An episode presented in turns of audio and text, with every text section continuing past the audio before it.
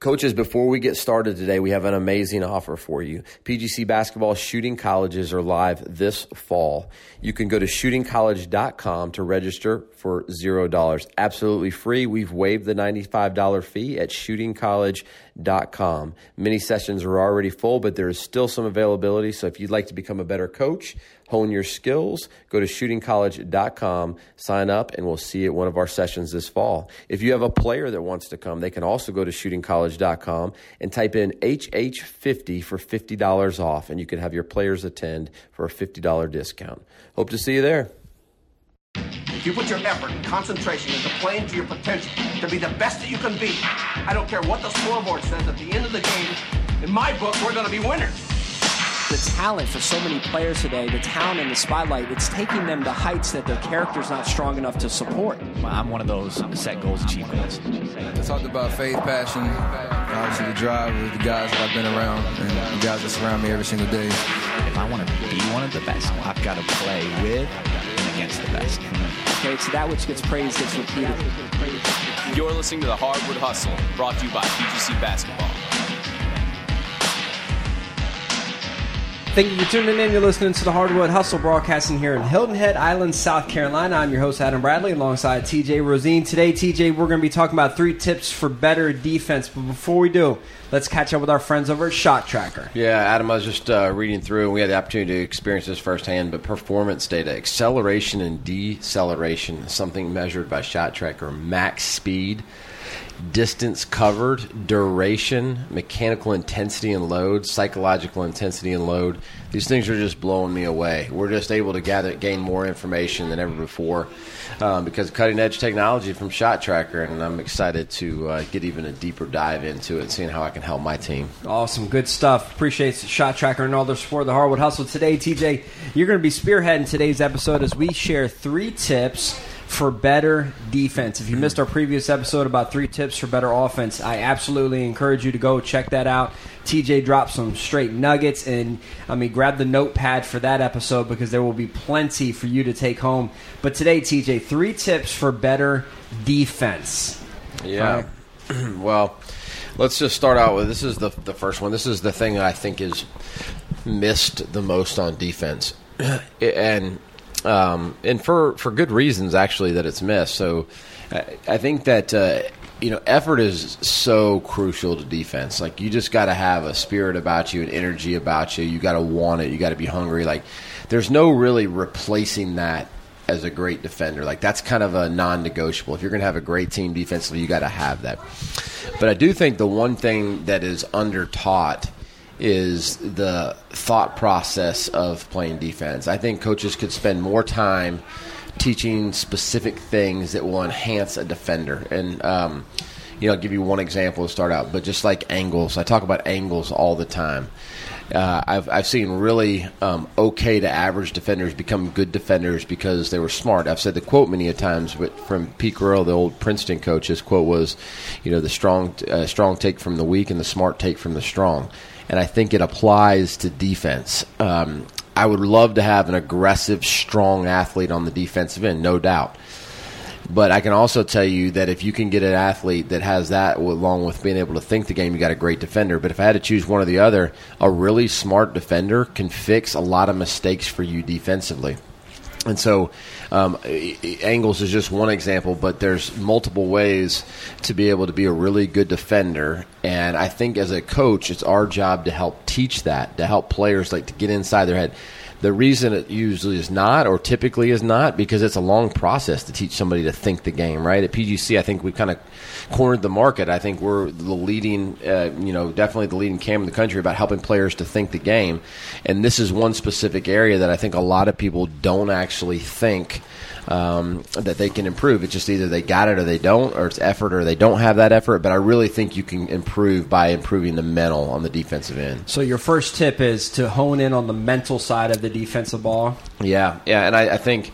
Um, even strategy of defense. You know why you go here when you do this. I think it play. I, I really think you have to deep dive, uh, deep do a deep dive on the why to each thing you do defensively because I think people put it in a in a box like it's just effort and attitude, mm-hmm. right? And it, it is. It matters. That stuff does matter. but there's more to it. If you had a player that had an effort and attitude, you could take them even deeper. You know.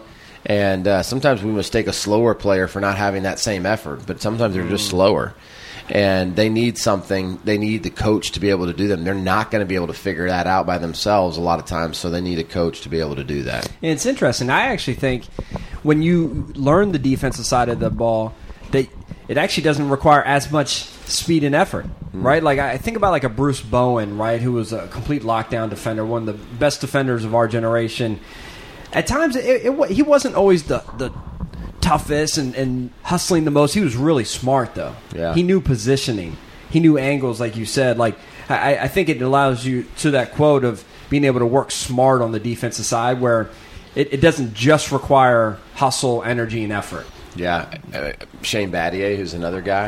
I think about Trevor Ariza, right? Like Yeah. Trevor Ariza has made a mainstay in the NBA as being a top tier lockdown defender, Trevor Ariza is actually interesting because he's he's got this personality, and I've watched him up close in DC for many years. Who he actually is almost kind of kind of chill on the defensive side, Yeah, right? Like he doesn't have this like crazy in your you know. Um, uh, energy that's contagious. He, he's kind of more laid back and chill, but he locks it down, right? Because he knows the angles. He knows how to get through defenders. He knows how to. He, he, he anticipates so well, and because of that. Now, granted, he also has tremendous length, right? And there's certainly some athleticism there, but it's interesting. I think he's so smart on the defensive side that he's able to do it and and not have to necessarily work as hard, but still be just as effective because Yeah. of the mental side of it. absolutely. I, I totally, I totally agree with you. Number two, Yeah. So number two is, um, you know, another these. I mean, I could give the typical things that you know they hear a lot. I'm trying to give some outside the box things, you know, rather than just the hey, go do this on closeouts, go do that. I think that the next thing that you really need to do in practice and in games, but specifically in practice on a daily, consistent basis, is celebrate the players you have that are fixing things for you defensively. And there's a couple reasons why, but the main reason is this is a lot of times players get celebrated for in, you know, individual on ball on the on the offensive end. Did I score the ball? Did I make the pass? On defense, did I get the steal? Did I? But really, a lot of block? Yeah, and it promotes bad habits. And so I think what you celebrate the most gets done the most. And for defensive uh, purposes, I can't think of anything more crucial to a good defense than people that have the ability to fix mistakes. So if a guy gets beat off the dribble, there's a guy on your team that's always help side. There's a gal that's always going over and taking the charges. Um, if somebody's getting beat off the dribble and somebody's jabbing and making them pick up the ball and travel twice a game, you know, there's these people that help off the ball that are crucial to any really good defense. And I don't think they get celebrated enough. And that's why I don't think many players go after it. They don't think it matters because it's like, it didn't happen to me. It's not my fault. And the more you celebrate people that make the off ball plays, the more other players are going to want to do it. And if you have a collective group that is about helping each other on the defensive end, you can accomplish some really special things, even if you're not individually talented. But uh, it's got to be a point of emphasis. It's got to be something that every single day players know. Like, if I get to the help side, it's going to be celebrated, even if it's not a charge. I just make them take a quick shot. Um, you know, little things like that uh, are going to be are going to go a long way in getting buy-in for your te- your team defense. I suspect there's a lot of coaches feeling a little convicted right now that they don't do a great job with this, TJ. Yeah. Right. You know, that it's kind of overlooked. It's just kind of taken for granted. It's not very intentional. They're not putting a lot of emphasis on it. They mentally aren't spending a lot of time thinking about it, and they certainly aren't praising it or making a point emphasis to communicate to your players. But I mean, I, I can tell you right now, we say it all the time: to that which gets praised gets repeated. If I'm if I'm doing small things on defense and it's getting praised and and people are taking notice, you're going to see me continue doing more and do it harder, Yeah. right? And then I, like you said, the hope is that that's going to spread not just to me, but then to my teammate and to the other teammate. And before you know it, you've built an entire culture, and mentality that we do all the little things, Yeah. right? Because little things get noticed. Yeah. They're not taken for granted, and and I think that's important, right? Because. I, you know, I always think this. You know, I, I think a lot of times we, we don't do a lot of the little things because people do take them for granted. Mm-hmm. No one pays attention to them. So why should I even worry about them? Yeah. And if you want to be a coach that has a team that focuses on the little things, well, make notice of the little things, praise those, and communicate their importance that they're not just little things, but in fact they are big things that are helping our team. Yeah, you know, the other thought that I have right here is every year when I look back, to me, the player that we have that fixes bad situations the most is the absolute hardest player on the court for me to take off. It's the player that I just can't do without. Uh, because if you have a player, I mean, think about how many games are won or lost by four, six, eight points, right? If you have a defensive help player that over the course of the game fixes four bad situations for you, that could be the entire game. But imagine if it's something you praise all the time and you have five players that fix two bad situations. That's 10 situations fixed that could have been a layup or a wide open shot that becomes a contested shot or a turnover or something else. That's the difference in the game. And and so th- those players are they're, they're huge. If you have a team of them, awesome. But if you have just one or two guys that fix things for you, I find it really hard to take them off the court. Give me a percentage, and I believe it's going to be pretty high. How many possessions need fixing? A bunch, right? Yeah. I mean, because you're playing maybe against a more athletic guard who gets past you, right? Or you know, they set up something. If you had to do a, you know, put a number to it, TJ, how many possessions on the defensive side do you think require some type of fixing? Right. Fifty percent. Well, here's the thing. It's it's a, actually a good question. I think will serve our coaches because um, how many possessions need fixing can often depend on the type of defense you play. Right. I mean, so let's just say you're a pack line te- team. That the reason they don't play that because they don't rely on help a ton is because they don't plan on you getting beating them. They give you so much space and so many angles, you know, um, to be able to do that. But you're going to need other places where that's going to need to be fixed as far as. Um, you know, rebounding, and when you do get split, it takes an even extra effort. If you get beat baseline, it's a, it's even a harder rotation on the backside. So on on the uh, specifically the pack line, I, I recognize that fixtures usually don't happen at the initial point of contact; they happen on the rotation, the second and third pass. And so there's less against those teams, um, and there's more against teams um, that play more aggressive. You're going to need even more people to fix situations. Um, so it, it varies. It varies from probably thirty to seventy percent. So fifty is a good kind of minimum, you know. 70, but that's not even the most important thing. The most important thing is how many times are you going to have to do it against the best teams you play? Because those are the teams you have to beat, and those teams are hard to beat because they have players that can break you down, and you're going to have to fix things. And so, you know, if we were to say, well, against this team we only did fix it twenty percent, it doesn't matter that much. Well, you were going to win that game anyway. Mm-hmm. So what really matters is you're going to be in a lot of disadvantaged situations against the best teams you play, and that's when you're going to need your fixtures more than ever. So you better get in the habit of developing fixers and Yeah. emphasizing them. Listen, before we jump into the, the third tip for this episode, let's take a quick halftime break with our friends over at Team Snap.